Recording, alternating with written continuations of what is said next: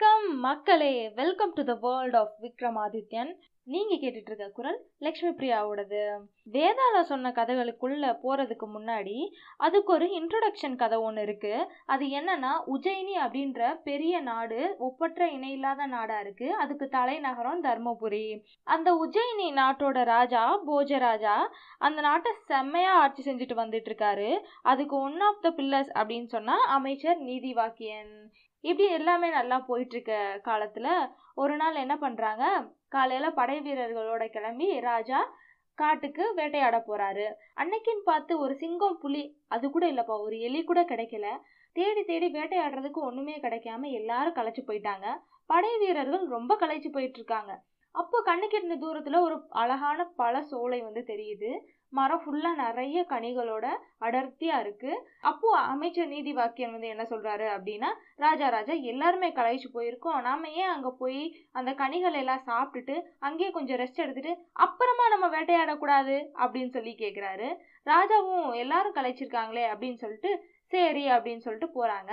அப்போ அந்த பழசோலை கிட்ட போனதுமே அந்த பழசோலையோட ஓனர் யாரு அப்படின்னு பார்த்தா சரவணப்பட்டன். அவரு பரன் மேல உட்காந்து எல்லாத்தையும் பார்த்துட்டு இருக்காரு.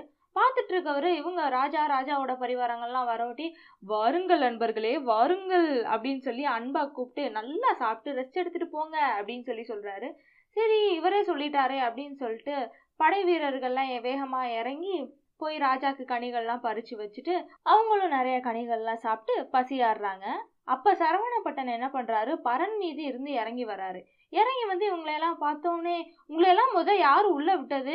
இப்படி என் பல சோலையவே எல்லாம் நாசம் பண்ணிட்டீங்களே. ஓ உங்களையெல்லாம் உள்ளே விட்டது அந்த காவக்காரன் தானே? நான் நாளைக்கே அவனை வேலையை விட்டு தூக்குறேன். அப்படின்னு சொல்லி சொல்கிறாரு எல்லாருக்கும் அப்படியே ஒரே ஷாக் ஆயிடுச்சு என்னடா இவன் என்னன்னா வாங்க வாங்க வந்து சாப்பிட்டு போங்கன்னு சொன்னா இப்போ பார்த்தா இப்படி சொல்கிறானே சரி ராஜா என்ன சொல்கிறாரு ஆமா ஆமா. எங்களோட படை வீரர்கள்லாம் கொஞ்சம் நிறைய பசியா இருந்தனால அளவுக்கு அதிகமா நிறைய சாப்பிட்டுட்டாங்க. எங்களோட தப்பு தான் இதுக்கான நஷ்டஈடம் வந்து நான் வந்து நாளைக்கே தந்துடுறேன். இப்போ நாங்க கிளம்புறோம் அப்படின்னு சொல்றாரு. சொல்லும்போது சரவணப்பட்டன் வந்து பரன் மேல ஏறிட்டே இருக்காரு. பரன் மேல ஏறி உட்கார்ந்ததும் வந்து ஐயோ ஏன் இப்ப கிளம்புறீங்க? இருங்க இருங்க. இப்பதானே சாப்பிட்டு முடிச்சிங்க. எல்லாம் நல்லா மரத்தோட நிழல்ல படுத்து ரெஸ்ட் எடுத்துட்டு அப்புறமா போலாம். அப்படின்னு சொல்லி சொல்றாரு. என்னடா அது? அன்னியன் படத்துல வர விக்ரம் மாதிரி இவர் இப்படி பேசுறாரே அப்படின்னு எல்லாரும் குழம்பி போயிருக்கேல ராஜாக்கு சந்தேகம். இந்த பரன் மேலதான் ஏதோ ஒண்ணு இருக்கு அப்படின்னு சந்தேகப்படுறாரு. பரன் மேல வச்சு என்ன பண்றாரு? சரவணப்பட்டா எனக்கு உன்னோட பழசோலையை வந்து எழுதி கொடுத்துரு. நான் அதுக்கான காசை நீ வந்து வாங்கிக்கோ அப்படின்னு சொல்லி பரன் மேலேயே வச்சு கையெழுத்து வாங்கி காசையும் கொடுத்துட்றாங்க. ஏன்னா அப்பதானே நம்ம சரவணப்பட்டன் நிதானமா இருப்பாரு. இடம்லாம் கை மாறிடுச்சு ராஜா சந்தேகத்தை போக்குறதுக்காக பரனு கீழே வந்து பெரிய குழியா தோண்டி என்ன இருக்குன்னு பார்க்க சொல்றாரு.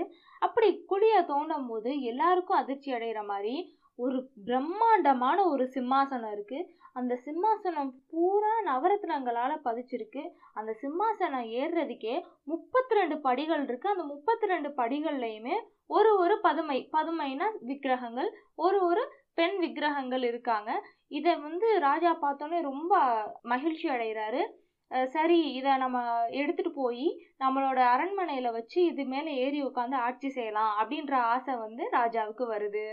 இப்போ இந்த பிரம்மாண்டமான சிம்மாசனத்தை ஏத்திட்டு போறதுக்கு பிரம்மாண்டமா வண்டி தயாரிக்கிறாங்க. அந்த வண்டியை யானையை வச்சு இழுத்துட்டு போறாங்க. அந்த பிரம்மாண்டமான சிம்மாசனத்தை இழுத்துட்டு போகும்போது ஊர் ஜனங்கள் எல்லாருமே வாய பொழந்துட்டா இப்படி ஒரு சிம்மாசனமா? அப்படின்னு சொல்லி அதிர்ச்சியா பாக்குறாங்க. சரின்னு சிம்மாசனத்தை இப்போ அரண்மனைக்கு கொண்டு போயாச்சு. இதை ஏத்துறதுக்கே பிரம்மாண்டமான வண்டி செஞ்சவர் நம்ம ராஜா. அப்போ இதை வச்சு ஆட்சி செய்யறதுக்கு எவ்வளோ பிரம்மாண்டமா யோசிக்க மாட்டாரு?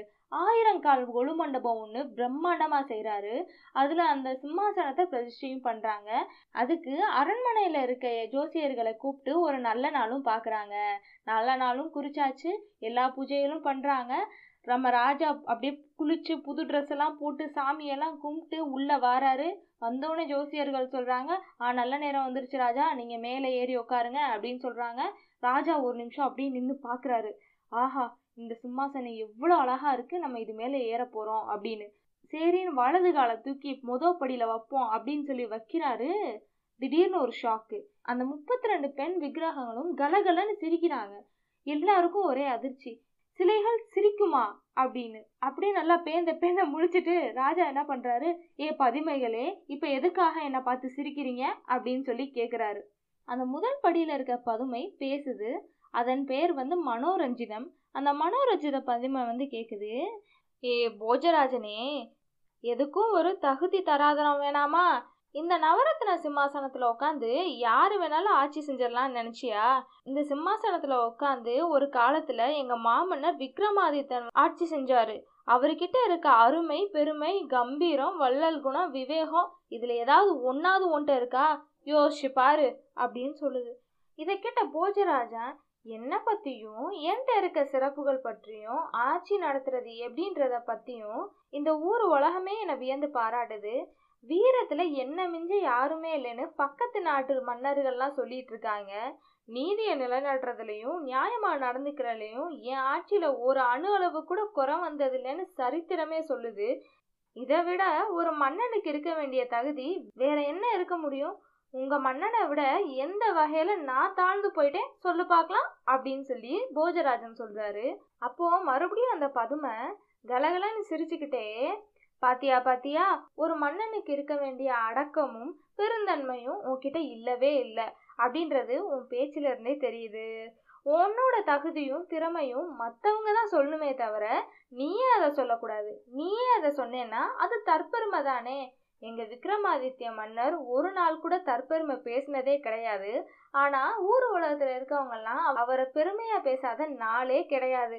அப்படிப்பட்ட ஆற்றல்கள்ல ஏதாவது ஒன்னாவது உன்கிட்ட இருந்தா தான் இந்த சிம்மாசனத்துல ஏறி ஆட்சி செய்ய முடியும். இல்லனா நிறைய தொல்லைகள் வரும். பாத்துக்கோ அப்படின்னு சொல்லி சொல்லுது விக்ரமாதித்ய மன்னரை பத்தி நீ சொன்னதெல்லாம் எனக்கு மகிழ்ச்சி தான். அதே மாதிரி அவரை பற்றிய ஃபுல் ஹிஸ்டரிய அப்படியே சொன்னேன்னா ரொம்ப ஜாலியா இருக்கும். சொல்றியா? அப்படின்னு சொல்லி போஜராஜா கேட்குறாரு உடனே அந்த பதுமை இந்த சிம்மாசனத்துல உள்ள நாங்க முப்பத்தி ரெண்டு பேரும் ஒரு ஒரு நாளைக்கும் ஒரு ஒரு வரலாறு சொல்லுவோம்.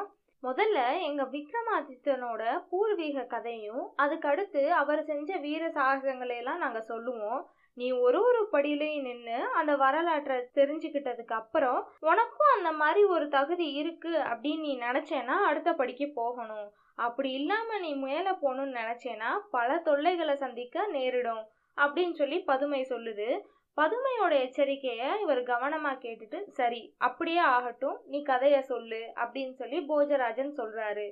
அடுத்து அந்த பதுமை என்ன கதை சொல்லியிருக்கும்? விக்ரமாதித்யனோட பூர்வீக கதை எப்படி இருக்கும்? அவர் என்னென்ன வீர சாகசங்கள்லாம் புரிஞ்சாரு? வேதாளம் எப்போ அவர் லைஃபுக்குள்ள வந்துச்சு? இதெல்லாம் கேட்கணும்னு ஆசைப்பட்டீங்கன்னா அடுத்தடுத்த எபிசோட கேளுங்க.